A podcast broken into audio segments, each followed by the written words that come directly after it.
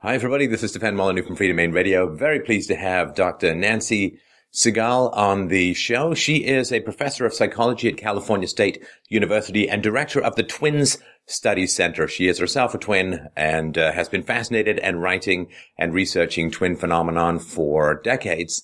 She is the author of many books, including one I highly recommend called Born Together, Reared Apart, the landmark Minnesota study. Twin studies really help us get to the essence of what it is to be human, how much of us is forged in the furnaces of biology and genetics, and how much is open to our choice and free will. So it's an intensely interesting topic for me. I think it will be for you. It was a very enjoyable interview. Here, here is Dr. Nancy Segal.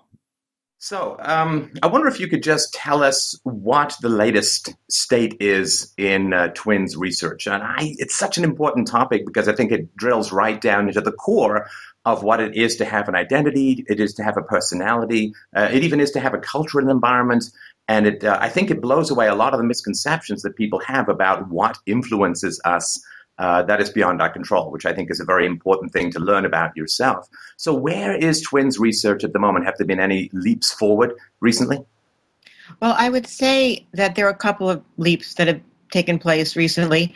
And one is the publication of a paper this past year, a meta analysis of many, many twin studies across many, many trades done in many, many different countries. And it shows that most traits have about a 50% genetic influence. And that's important. Uh, I think in the past history of psychology in the US and many places, we all thought that we were blank slates and the products of our environments, but that is definitely not the case. On the other hand, we're not solely the product of our genes. 50% of that variance is due to environmental effects. And so um, we have a lot of other factors we can look at. Twin studies have also been used quite a bit in the molecular genetic techniques, which are really at the forefront of research right now. And of greatest interest are those identical twins who differ in uh, diseases, for example. Why does one twin have a disease, the other one doesn't? And so, if we can try to figure out what causes certain genes to be expressed in one twin but silenced in the other. This is the whole purview of epigenetics, the turning on and turning off of genes, not differences in DNA because identical twins share their DNA. And that's not quite strictly the case either. But at any rate, what causes a gene to turn on and turn off? This is information that can be used widely to understand cancer, diabetes, various other kinds of medical conditions among the non twin population. And there were also behaviors that have not really been studied that much in twins. So the classic twin method, which is the comparison of identical to fraternal twins to look at the genetic underpinnings of behavior, are also still going on. Now, let me first explain the classic twin method. Um, the classic twin method is based upon the presence of two types of twins, identical and fraternal. The identical twins share all their genes, having divided from a single fertilized egg within the first two weeks after conception. And the fraternal twins result when a woman uh, releases two eggs at the same time or very close in time, and these are fertilized by two separate sperm from the father. So they these twins share half their genes on average by descent. So if identical twins are more alike in intelligence, personality, social attitudes, height, weight, what have you, than our fraternal twins, this tells us that the genes play some role in the contribution of that trait. And so there have been some some behaviors that have not been well studied using the classic twin method. And I came across one just today that's looking at uh, how you react to certain types of sweeteners. You know, do you do you rate certain sweeteners high intensity, low intensity? And that may sound kind of frivolous, but actually it's not.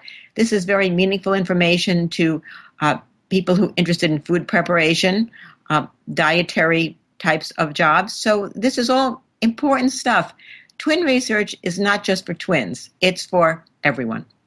Yeah, I mean, that last bit about sweets should be very helpful in helping me negotiate a discount from my dentist because I can say, look, it's not my fault that I have a sweet tooth. No, I'm kidding. I, that's, of course, is always the great temptation with this information.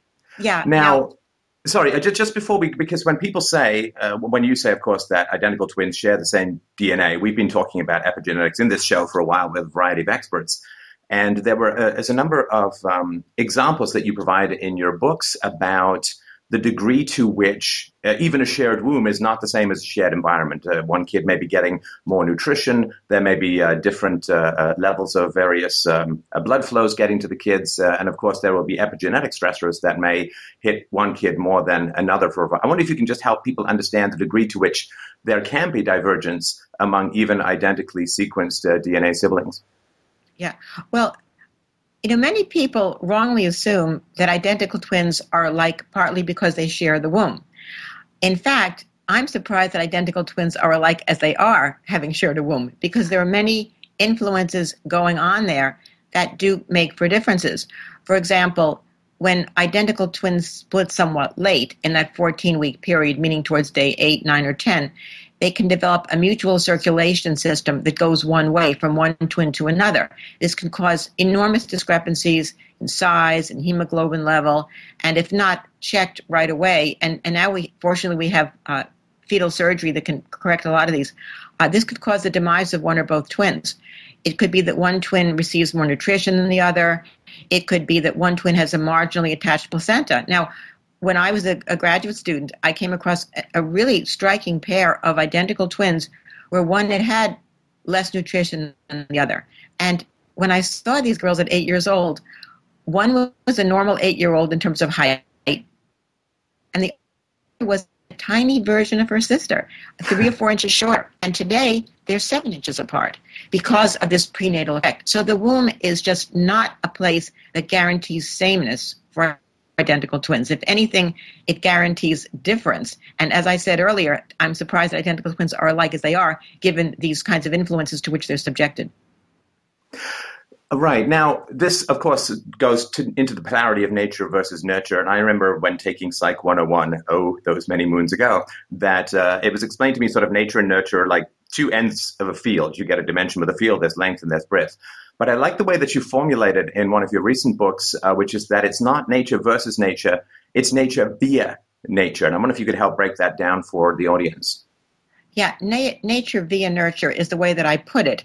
And so what happens is that all of us have genetic predispositions, uh, things that we like to do, people that we like, things that we gravitate towards. I mean, imagine the job that you're in right now, but there were probably other jobs you could have had, but certain jobs you wouldn't imagine yourself in ever. And so it's our genetic predispositions that lead us towards those. So in a sense, we all create our environments. We, you know, our houses are put together the way they are, not just because things are thrown on a wall. We chose to put them there and the reflection of us. So environments really do reflect the genetic underpinnings of who we are. And we believe that identical twins raised in separate homes are as alike as they are simply because they create similar environments from the opportunities available to them. Right. Personality is something that uh, when I grew up, I guess, um, in England in the sort of the 70s, and what was very big was economic determinism. You know, you were very much determined by your socioeconomic status, and there was some choice and so on with a lot of sort of outside influences.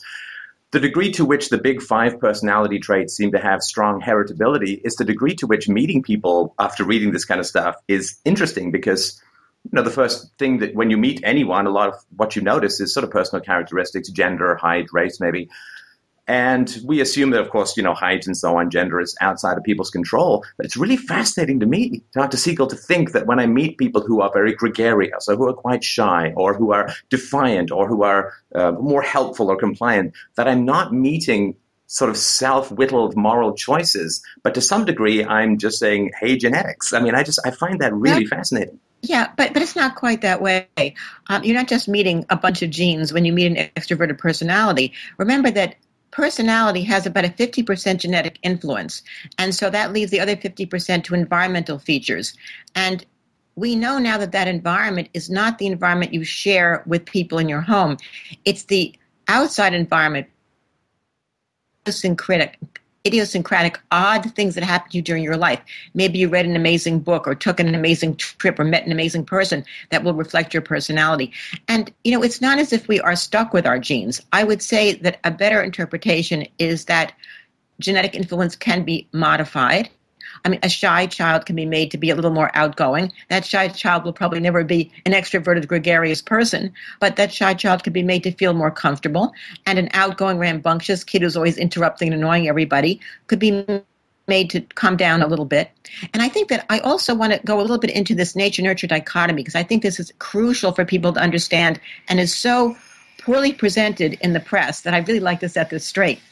And that is that you can think of nature and nurture in two different contexts. One is that you can look at a population of people, say we're measuring height. And so I can look at the individual differences. We've got tall people, short people, in between people. And so there's variability among those people we can say that about 80 to 90% of the variability in that population for height is linked to the genetic differences among those people, and the other 10% linked to the environmental differences among them. So they were partitioning genes and environment in a population sense. If I take a single person, I cannot chop their height into a genetic and environmental component because in that case, genes and environments are inextricably intertwined in that person. Now, it could be that that person comes from a very tall population, let's say, where height and where, and where height is very highly genetically influenced. But let's say that child had a really poor diet for some reason and their growth was stunted. Even though the genes in general explain 80 to 90% of height, in that child it might be 90% environment because the child had a poor diet. So I think it's very critical to keep those two contexts separate. Yeah, we just had, um, I think last week, Dr. Eric Turkheimer on, who was talking about the studies that showed that as socioeconomic status goes down, in particular for intelligence, environmental influences uh, seem to go up. I wonder, if, because uh, has that shown up in twins research as well? Well, that that has certainly shown up in Eric Turkheimer's study, and that was really quite a, a good study that he did. Um, there have not been a lot of studies that have organized twins by socioeconomic status. In fact, most twins, twin research uh, taps into the middle class volunteers from the normal range of environments. Uh, but Eric has actually gone to more of the environmental extreme, so his contribution was, was quite noteworthy.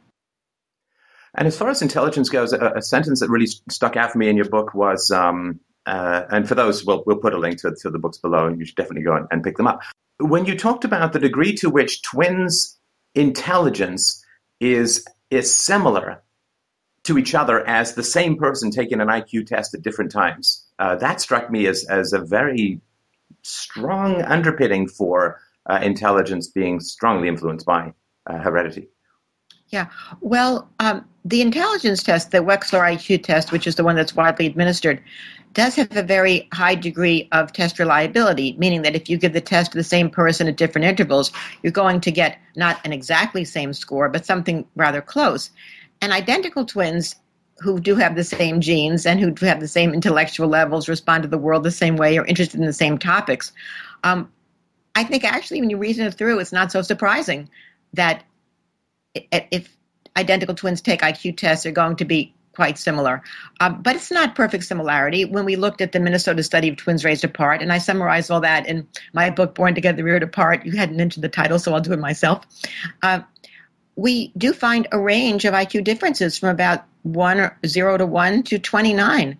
You know, environments can have potential, you know, salient effects on ability, but we cannot rest our conclusions on one pair. I mean, if I just looked at that pair that differed by 29 points, I'd, I'd, really have a lot of misinformation to give you. We have to look at what the message is based on many, many different types of pairs. Right, now, right. along these lines, what, what might interest you is that in, in my career as a research psychologist with a specialization in twins, I have come across a number of referrals from attorneys who have these cases involving identical twins who were accused of cheating at school and at college by their professors. Why? Because they turn in identical tests, identical assignments, things of that sort. And the twins claim that they have not cheated, and their parents, who were quite concerned, bring these cases ultimately to court where when the, the school is completely unsympathetic. And I am working on behalf of the twins. I believe they have not cheated. I've seen too many examples of twins who turn in similar work simply because they think the same way. Yeah, um, it's it's hard to know because certainly I, I, think, as you mentioned, that you were raised uh, with a twin, of course. And um, when you get a particular uh, influence, I was struck when you mentioned earlier that uh, you, you, may read, have read a great book or you may have had a great teacher who opened up your mind to a particular skill set. When an idea hits you or uh, a calling, you could say, hits you, it really is like a thunderbolt. And of course, you had exposure to twin research uh, early on when you were younger and raised as a twin, and that's become your life's work. And the degree to which we have a choice when we seem to be pre-configured to emotionally and almost permanently respond to outside stimuli and, and, it makes a sort of life course for us. I mean, the first time I read a book on philosophy, I was like, can't get enough, must make this my life's work. I, I feel like a train track once exposed, like a train on a track, once exposed to certain stimuli, but the stimuli is environmental. Uh, the, the, degree to which I respond to it, I assume, has some genetic component, but uh, I really want to emphasize to people that you can do a lot of good by helping people in the world rather than resigning yourself to the uh, determinist uh, view of genetics the gen- geneticists would never discount the importance of the environment. But I will say that, you know, think about yourself being exposed to philosophy. You were in a position where you could be. Now, maybe your exposure to philosophy was accidental, but you were at a university environment. And, and that's probably a function of your, of your genes. You know, interest in intellectual pursuits, things of that sort. Maybe the philosophy was an accidental thing, but you know how great that you became passionate about it. And and just to set the record straight, I was raised with a fraternal twin, not an identical twin, and so I was aware of differences from a very very early age, and I, I found them extremely intriguing because we had the same parents, we did so many things in common. And yet we ended up being so different to the point that we complained to our mother that we had no one to play with. And and so I learned a very important lesson early on that the genes and i didn't know they were genes at the time but but something fundamental about my sister and myself explained why we were so different and why we were so different from the identical twins i'd see at school who looked alike and moved alike and seemed to share so much social intimacy with one another. Yeah i think you mentioned that you generally had outside playmates compared to playing with each other which again would um, i guess increase the, the peer influence on yourself and your sister yeah, to some degree it did, and I think peers do have a very powerful influence. Uh, but these were choices that we made, and I think that to say that genetics influences behavior is not to deprive us of choice. I mean, if you think about the careers that we're in, I mean, you're in philosophy and you do radio, and, and I'm a psychology professor. I could have been a doctor. I could have been a lot of different things, but there are a lot of things I couldn't have been. I couldn't have been a construction worker. I couldn't have been a boxer. I mean, those are things I'm not interested in and things I couldn't physically do. So you know, we have a lot of choice. You know, for example, studies, twin studies have shown that divorce has a genetic component to it. Not that there is a gene for divorce, but it could be a different, difficult personality, you know, a rigidity, things of that sort. But genes don't make you divorce. You decide. I could stay with a lousy marriage, or I could get out of it, or I could have some some arrangement in between. We have a lot of choices. Gene, genes don't tell us what to do. They may guide us. They may lead us. Ultimately, it's up to us. Well, also, there's, uh, I think, a case to be made that learning about the genetic basis for personality gives you uh, a stronger methodology or approach to dealing with difficult aspects of your own personality. So, if, for instance, you are naturally um, defiant, uh, then, or, or you're into sort of win lose negotiations, or you have a dominant trait to your personality, isn't that sort of like knowing that you have a genetic susceptibility to heart disease that it can kind of push you in the other direction? Say, well, this is who I am, so I can work harder to be better at compromise and so on. In the same way that if I have a genetic tendency towards diabetes, I'm going to want to eat better, exercise more, and use that information to um, to to for, for the betterment of yourself. Yeah, I, I, think that's quite correct. I think that anything we can know about ourselves is informative and useful. And I think that, that this logic also extends, say, to the area of sports. You know, many people people want to be great athletes and they just simply cannot be and they blame themselves they haven't practiced enough they haven't lost enough weight whatever but i think that when you recognize limitations then i think that you can you can really work better and, and make your life a lot more positive knowing what, what you're good at, I think is, is the key. I think the key is finding out what you are good at, what makes you happy, and, and really sticking to that. I, I think that really we have a lot of choices in that regard. Right. Now, I don't think any interview is um, is really ever complete without a good penis amputation story. So um, the the story that you had in your uh, book. Um, I know where about, you're going with it. Yeah, the, so uh, I'll let you take it from here because uh, it obviously I don't want to faint while I'm telling the story, so I'll let you take it from here. But I thought it was a fascinating example of the degree to which uh, biology may be embedded uh, in uh, in the in the brain. That's right. A number of years ago, there was a case in Canada, quite extraordinary, of identical twin boys who had difficulty urinating. And so their mother took them to a hospital, and the idea was that they would be circumcised. When the doctors circumcised the first child, they used an electronic device that was much too too strong for the child and really ablated his penis. And the parents were, were dumbstruck, didn't know what to do. So they were advised by Dr. John. I'm sorry, Money. just uh, ablated may be something not not Oh. too clear to people. It- it was yeah yeah destroyed i mean basically removed and left as the mother said a piece of string that's what it looked like so the parents didn't know what to do for months and then they saw a television program that featured a dr john money from johns hopkins university whose specialization was gender and uh, gender switching things of this sort he used to do operations on infants with ambiguous genitalia ambiguous genitals so at any rate uh, the parents were quite excited by this doctor and visited him, and he was quite keen to take on their case. And you can see why, because here you had the perfect genetic control. You had a child who was perfectly normal, raised like a boy, and then John Money advised the family to raise the other child as a girl. Now, when they made this change through surgery, through hormones, things of that, the child was about 18 months old. And I remember I was in graduate school then, and I was told that that was the window before which you could alter a child's gender identity, turn a boy into a girl, a girl into a boy. Well, the experiment never worked, despite John Money's uh, claims that it did at conferences and in some of the chapters he wrote. It was not working. And it took years until the truth came out. This child, despite being dressed in dresses and treating being treated overly like a girl. I mean, the mother made a real effort to be a really girly, girly mother, you know, with white shoes and lace and all that sort of stuff. It simply did not work. And then nothing happened with this case. We didn't hear about it. And then my wonderful colleague, Dr. Milton Diamond at the University of Hawaii, doubted that it ever could have worked. He's a specialist in gender identity, does a lot of work with transsexualism. He and I have collaborated on some twin cases. And he finally got a hold of a social worker who was on that case in Canada, who also admitted that it wasn't working, but because he was under the guise of Dr. John Money and didn't want to threaten this superior, um, he never said anything.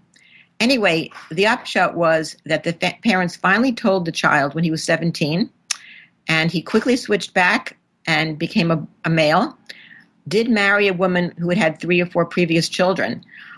Unfortunately, the story has a very, very sad ending. And that ending is that the twin brother committed suicide from schizophrenia. And eventually, this other one did as well. So it had a very, very sad ending to it. If people are interested in this, they should read a book called As Nature Made Him, written by the journalist John Colapinto. But I guess this is all a long way of saying that biological givens have a very strong effect on many of our behaviors, and gender identity is one of them. And I guess related to that is the question of homosexuality, which you talk about quite a bit uh, in your book. Uh, what does um, I, I, made the case years ago that I, I, thought that there was a very strong correlation between genetics and homosexuality, but of course the rebuttal to that is that the correlation between uh, homosexuality or lesbianism and twins uh, is not obviously one. It's not zero. I think it was about 0.4, 0.5, if I remember rightly. So where does what does um, how does twin studies help elucidate the challenge of um, gender identity, homosexuality, and so on? Yeah, well, sexual orientation does have a genetic influence. Uh, we suggested that in our studies of twins raised apart. In our studies of twins raised apart, we also showed that, that among our few identical males, there was a stronger genetic influence because there was greater match among the females. Uh, we had four sets of females where one was a lesbian, one was not and there were no concordant pairs or no pairs where both were. Now, that was a very small sample from which you cannot draw strong conclusions. But the best study I've seen recently was done in Sweden in 2010, a population based study. And there they found that the genetic influence on male sexual orientation was about 38%, females closer to 15 or 20. So it seems to be stronger in males. Uh, it's less than we thought previously. You know, when, when the research first went on with Franz Kallmann, he found 100% genetic influence on male homosexuality, but that's because he did his research in gay bars, where you're going to have you know, an unrepresentative population of people. when the Australians, although we, we should we should admit that it's a very fun place to do research, uh, and that well, should not be discounted. I've never done it, but I'll take your word.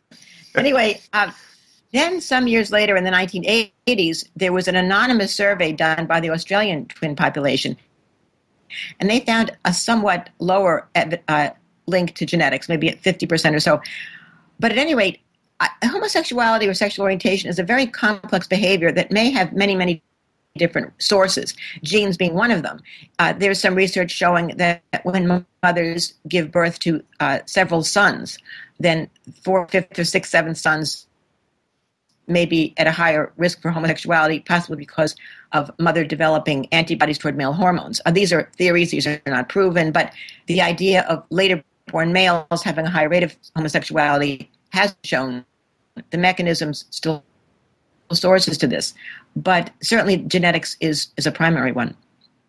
Right.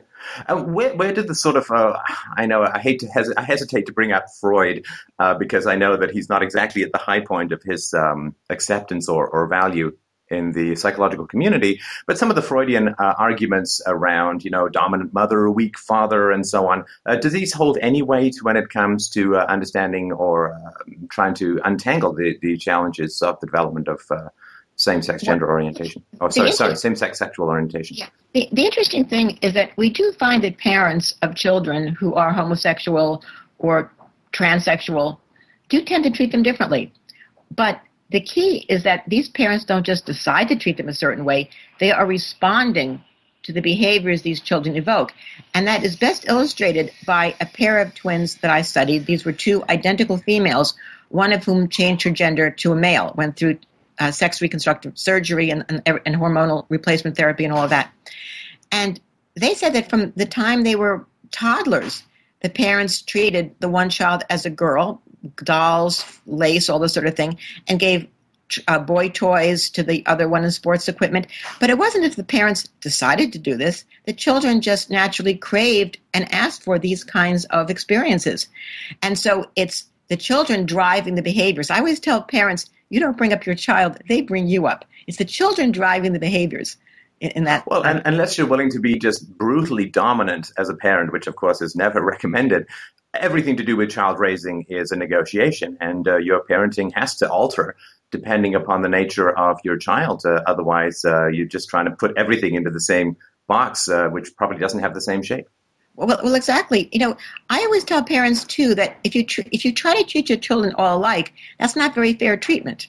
Uh, it's a much fairer, more equitable situation when you treat each child in kind, when you respond to their individually express talents and tastes and preferences. What works for one child may not work at all for another child. And I also believe that parents of one child are environmentalists, whereas parents of two are geneticists.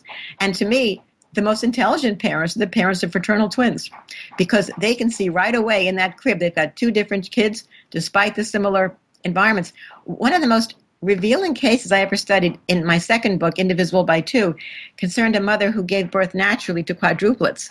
And they were composed of four boys, but two sets of identical twins, which, if you organize them every which way, yields four sets of fraternals in addition to the two identicals. And where she tried to kind of decouple the pairs, she said it was it was fruitless because the identicals just aligned so well. Right. Okay, let's um, move to another topic that I find absolutely fascinating, and for which, you know, based upon a layperson perspective, uh, the the uh, approach within psychology seems to pendulum back and forth. I remember reading a book in the 80s that birth order, it explains everything. And then it sort of went to the other extreme and said, birth order, it explains nothing. And, you know, I guess that Aristotelian mean is kind of sitting in the middle now. Where does birth order and its importance on um, personality development, social development stand in the field these days? Well, in, in terms of twin studies, I have to say that birth order really does mean almost nothing, except in terms of birth order if it's a natural delivery, because typically the firstborn child has an easier time of the delivery than the secondborn child.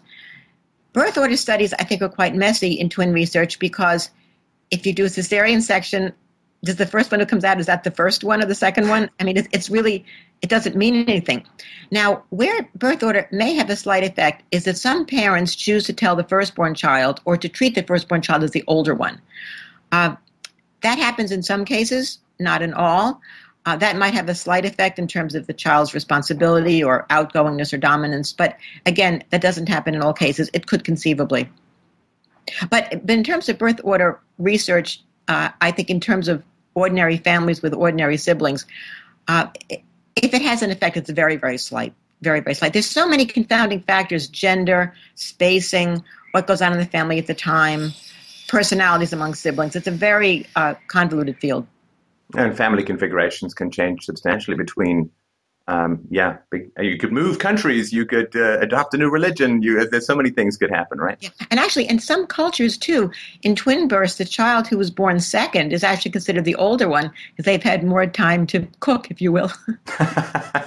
They're more well done, I think, more in the well parlance. Yeah, right. Yeah, less rare. Now, IQ development is one of these things that I find obviously fascinating. I, I, think there's some decent evidence that says, you know, higher IQ in general is better for a society. You tend to be more law abiding and, and often will make better decisions, better deferral of gratification. But one of the things that uh, is really slippery, I think, when it comes to IQ and its development, uh, I'm just going to give you some numbers, of course, from your own book and, and ask you to tell us what, what they mean in more detail. Um, so you, you wrote genetic di- differences among people explain their IQ. Um, and it's estimated to be 20%, right? So you can explain 20% uh, in infancy, 40% in childhood, 50% in adulthood, and 60, uh, sorry, 50% in adolescence, and 60% in adulthood. So it's almost like uh, IQ is something that hardens over time and and uh, and so on. Because I know that in, in America, of course, in particular with the Head Start program, we talked about this with Dr. Turkheimer. There is, of course, a desire to bring up the IQ, particularly of disadvantaged uh, groups or groups that who have historically scored lower ethnic groups in the IQ test. Let's move them up, and there is this bulge followed by this not bulge, uh, and um, I think people don't really understand the degree to which your destination, I'm paraphrasing, obviously, correct me where I go astray, but your destination IQ is to some degree a lot more fixed than your starting IQ, that it does tend to harden over time.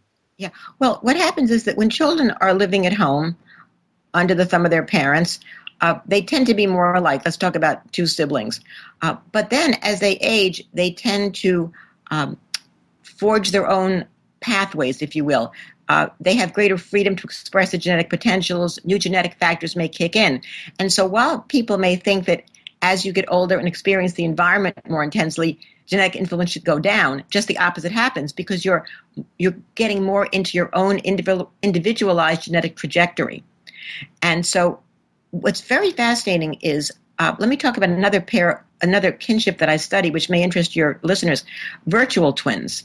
I mention mm. those in my book as well. Virtual twins are same age, unrelated children raised together from birth. So they're these kind of exotic twin like creations, but they share no genes in common. And so I have been tracking the IQ development of these kids. Now, when I'm sorry, just uh, just interrupt because uh, it took me a little while to sort of figure out what this was. But oh. these, uh, an example of this could be a woman who is maybe she thinks she's infertile, she's going for adoption. She gets the adoption, uh, and at the same time she has a baby. Uh, so exactly. you end up with that that sort of scenario. Okay, sorry, please go ahead. But, but, she has the baby, and then the child who's adopted is available because the kids have to be near an age. Or sometimes two adoptees become available at the same time. And there's other ways these can get get created, but those are the two main ways. Anyway, so when the kids are young and living at home, their IQ correlation is about 0.25, which is pretty low. Just as a benchmark, the correlation between identical twins at the same age of these virtuals would be about 0.86. Okay. But as these kids age, their IQ becomes less and less alike. And it's because they're forging their own genetic identities, if you will. They're less under the thumb of their parents. So genetic influence goes up. And that's why those figures you cited go from 20 to 40 to 60, I think to 80.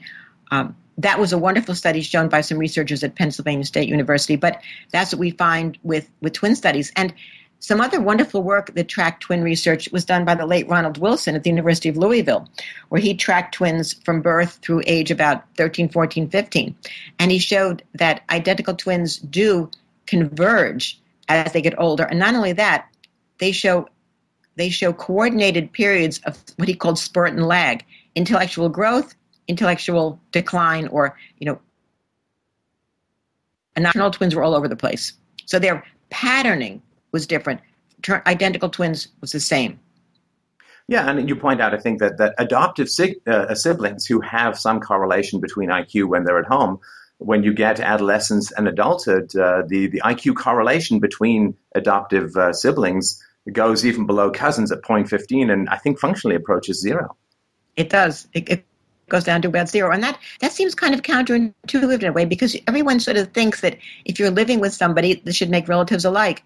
But in fact, it doesn't. And to the extent that you are like the relatives you're raised with, it's because of your common genes, not your common environment. Oh, that is, uh, yeah. That, that, that is something that, that is so hard to untangle. And it's something that I've, I've really been trying to hammer into my audience repeatedly that when we look at and we say, oh, well, you see, the parents who read a lot to their kids, those kids grow up very literate and very, you know, and it's like they're very smart and they really like books and all that. And so we think, oh, we get anyone to read books to their kids and they're going to end up the same way. But the reality seems to be that smart people like books and it's the genes that they're passing on rather than the books that they're reading that seem to provoke the similar love of books in their kids. Yeah. See, the, the example you're giving is a wonderful example of what we call gene environment correlation passive gene environment correlation. Because if parents read a lot to their kids and the parents are smart and the kids are smart you, parents pass on both environments and genes to their children. So how do you know which one is active in this case? You don't know. I think a really nice comparison is what was done at the university of texas where they looked at the iq scores of mothers who had given away their children for adoption. So they had the iq score of the biological mom the adopted away kid and the adopted parents of that kid. And you know who was more alike? The biological kid and the biological mom who were not together as compared to the adoptive mom who raised that adopted child. So I think that that comparison is a very, very informative one. When when parents and children are raised together, see, this is the whole problem with the old family studies, where they would look at similarities and say, "Oh, it's the environment." It's the genes. You can't. They're they're confounded. You can't separate genes and environments in intact biological families. You simply cannot. It would be as if someone was sick and took drug A and drug B and got better. You don't know which drug made you better unless you vary out the factors. So a lot of these family studies that looked at families and said it was the environment, I think, are, are really, really pretty passe at this point. I, I think most people would say that. And, and dare I say that there may be a slightly less than honorable profit motive on people who wish to dangle the carrot of high IQ in front of parents, who, of course, would generally choose higher IQ, all other things being equal. You know, that Mozart effect, you know, that study that said, oh, you listen to Mozart and your IQ goes through the roof, which I think was later yeah debunked. But there is, of course, parents who want their kids to do well are very susceptible to this idea that there's X, Y, or Z that you can do that's going to make your kids' brains uh, explode like supernova. Yeah, I mean, I think there's there are things we can do to help children to make children smarter. But I, I would also caution parents that if you simply read and read and read to your child, that, that child, you know, it's not as if more reading makes more IQ. That child's going to be bright anyway. And and the child will probably seek experiences that are meaningful on their own. Now for some children in the family maybe too much reading is too much I- I stimulation and that child will sort of shut down. I think i'm not saying you shouldn't read to your child. I'm just saying that there are individual differences in how children will respond to that and how much they will improve based upon that kind of training. I think it's just it gives parents a more realistic idea of what they may accomplish. Parents who think they're going to play Mozart and read to children and end up with geniuses, I think are going to be disappointed. And and end up feeling bad as a result. I mean, I think knowing as as uh, as a parent, knowing the limitations of what you can achieve, what I've taken out of the research that I've been doing for the last couple of years and, and talking with experts like yourself is it's hard to make a child. It's easy to break a child. You know like you can yeah. you can mess up a child and, and make them you know as, as one of the researchers pointed out uh, you know lock a child in, in a cupboard for 10 years. Yes they're not going to reach their full potential. Starve them of nutrients uh, prenatally or postnatally and they're not going to achieve their full potential. But once you go over a certain threshold where the minimums are met there's not a lot. I mean, you can have fun parenting, and I think there's definitely uh, things that you can do to stand off the rough edges of your kids a little bit but you can't make uh, the um, uh, the kids into what you want because there is such a ceiling of genetics. Along those lines, I would also add that we know more about what to do to help children from impoverished backgrounds, extra diets, schooling, things of that sort. But then when we get to that upper level, you know, then we're kind of held back. I mean, how much more reading or how much more intellectual stimulation will improve them? Right? So I think we, we know more about what to do to ameliorate effects at the lower end. And finding the personality aspects that are more innate to your children can really help push them or not push them release them into directions that are more convivial to them uh, i mean when i was growing up i i have like the math abilities of your average soap dish but on language i'm quite good and so uh, if i'd been put into a whole bunch of sort of math classes, it would not have done that much for me. On the other hand, uh, you know, putting me in language classes and creative writing, public speaking, and all that did a lot of good for me. And I think that's kind of the dance that you have to get involved with your kids. That you can't make them into what you want, but through negotiation with their strong, with the stronger aspects of their personality, you can really help them to uh, achieve what comes naturally and, and most beneficially for them. Well, this is what we mean by sensitive parenting. The best parenting are parents who are sensitive to the individual differences in their children can be sensitive to their personalities, to the things that they're good at, and really try to nurture these kinds of things. And as I said earlier, sensitive parenting means that you're attentive to each child individually and not just treating them all the same. So, two things I wanted to mention here because the moment that we start talking about uh, genetics, of course, a lot of people are very excited and a lot of people are kind of nervous because it seems like there's this the potential for a caste system to emerge within uh, society that you know the high IQ people with the high IQ genes they're going to float to the top, and everyone else just kind of have to swim in the middle or the the bottom and so on. But uh, I think it's important also to remember, and this is true for parents, uh, if you have a particularly strong ability, there is of course the regression to the mean. I wonder if you could help people understand how this helps yeah. to cycle uh, things in society so we don't get any kind of semi-permanent caste system. Yeah, well, regression to the mean works in terms of IQ. It works in terms of things like height and weight. And the idea, let's, let's use the height example. I think it's a little bit simpler. That two tall parents, on average, are going to have tall children. But some of those children are going to be shorter than they are.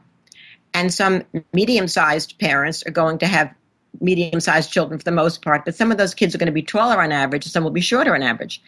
And some short parents are going to have short kids, but some of those are going to be taller. So everybody kind of shifts around, you know, uh, and, and that's why there's movement, you know, within these different sort of categories. And IQ works the same way that, you know, bright parents are going to have brighter kids on average, but some of those kids are going to be a little bit less smart. And some of those medium parents are going to have medium IQ kids, but some of those are going to be smarter. And so they'll move up along that distribution. Yeah, nature's keep shuffling. So let's it, it helps us from getting too complacent. Now, when it comes to, I mean, the, the three, the genetics, shared environment, and non-shared environment. Shared environment, as I understand it, basically being sort of the family structure. The non-shared environment is just a big bucket of everything else. You know, maybe you got an illness, or you know, maybe you won the lottery, or yes, maybe you just met particular friends or whatever. When it ta- when it comes to religiosity, that to me is a really fascinating idea because when people say, well, parents don't have much influence and so on, and then I think, well, you know, if you grew up in Saudi Arabia, well, you're likely to conform to the religious and social norms within Saudi Arabia. Now, of course, that's a bit more of an aggressive regime, to put it as nicely as possible, when it comes to conformity.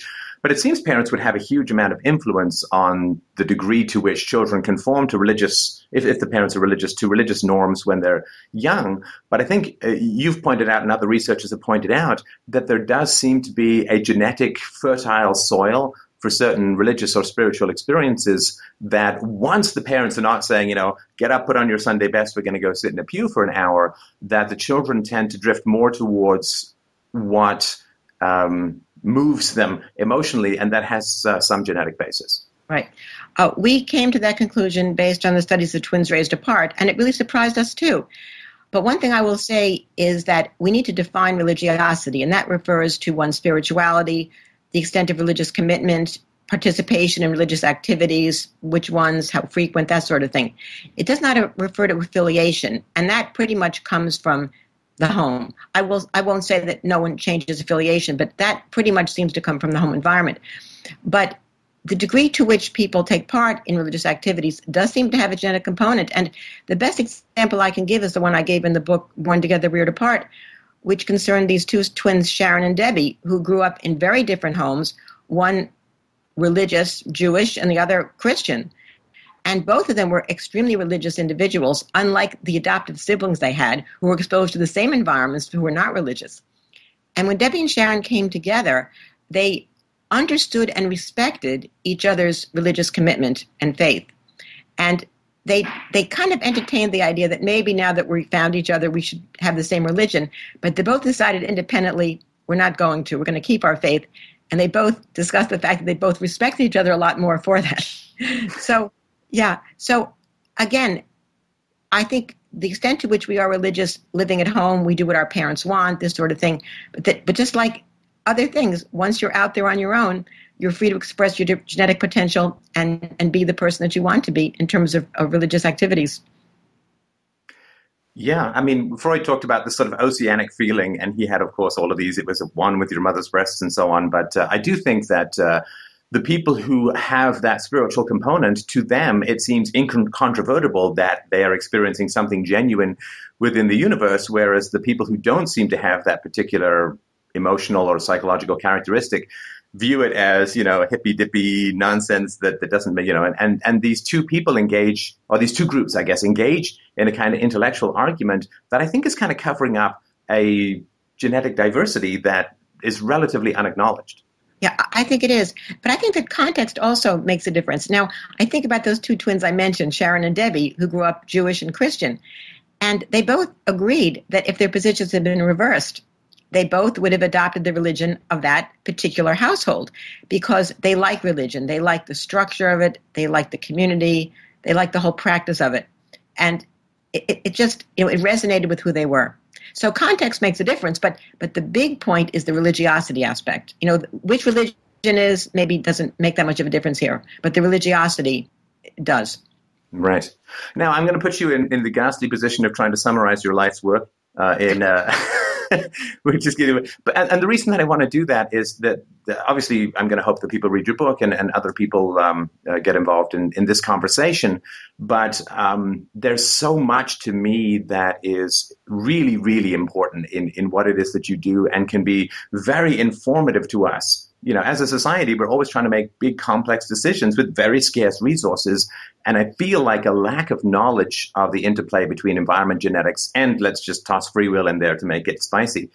Uh, we, are constantly misapplying resources because we're trying to change height with um, magic or something like that. And on the other hand, though, there's things that we really could do that would be great, which maybe for various politically correct reasons or people's concern about the determinants of, of genetics, we kind of avoid.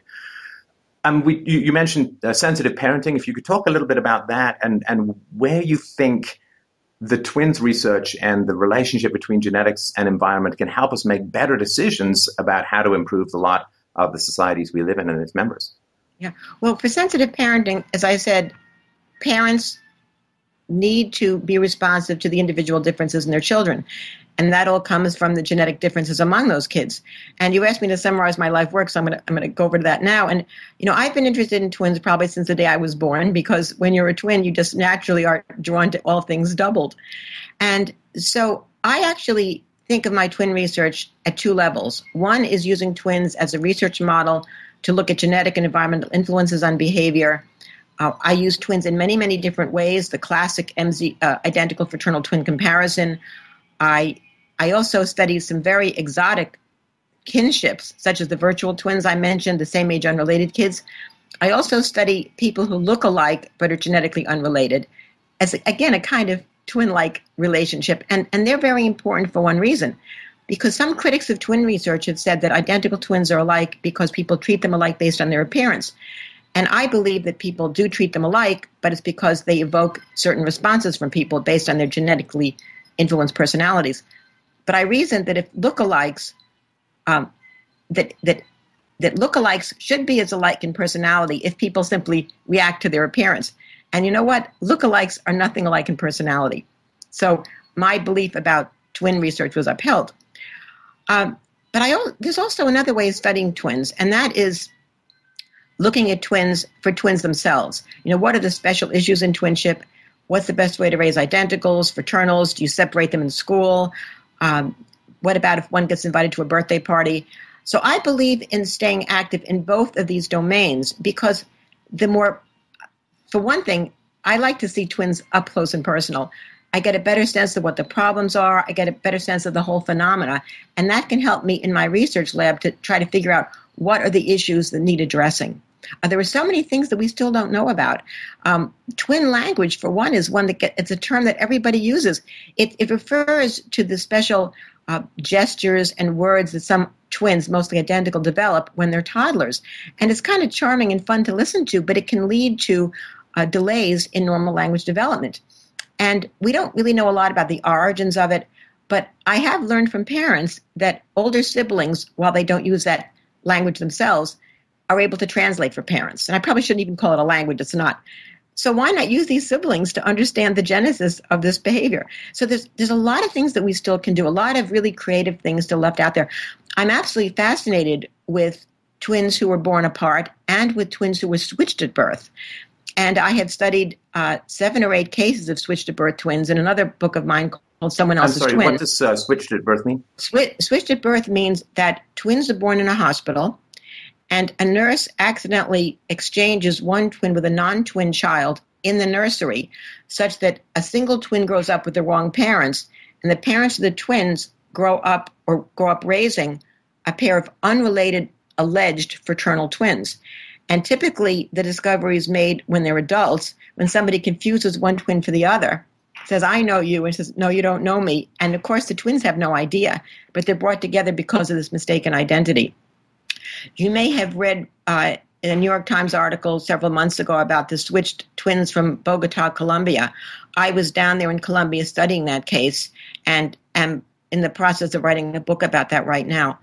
Uh, so these are very fascinating cases because when you think about it, the unrelated fraternal twins are virtual twins, but they believe they're twins. So they're kind of a subcategory of that. So I think that by looking at these these unusual exotic twinships, we have we can potentially get a lot of information. So you mentioned you're working on a new book. I wonder if you can give us a wee a wee teaser.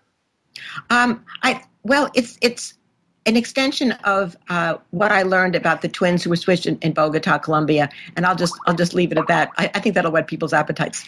All right. Well, I really appreciate your time, and I also wanted to thank you for uh, taking the time and effort to translate what is often very ivory tower. Um, research into easily digestible, very uh, enjoyably written and consumable mass media um, uh, writing. That's because a lot of the stuff that goes on that there's such a dichotomy between what goes on in the conversations between the experts. I've noticed this with IQ as well, and what goes on in the, the population, uh, the general consciousness of the population. They seem to be kind of worlds apart, or maybe there's just a huge amount of lag between the two. So the work that you're doing to fire sort of cannons of knowledge over the ivory towers is is really appreciated, and you know, put a strong recommendation in your writing and your blog is you know elegant and and consumable and enlightening, and I really really appreciate that that effort. Okay, well, my pleasure to be here. All right, thanks so much. Uh, hopefully, we can talk again soon. And uh, this is Stefan Molyneux from Freedomain Radio. Thank you so much, Dr. Segal. A real a real pleasure to chat. Thanks so much.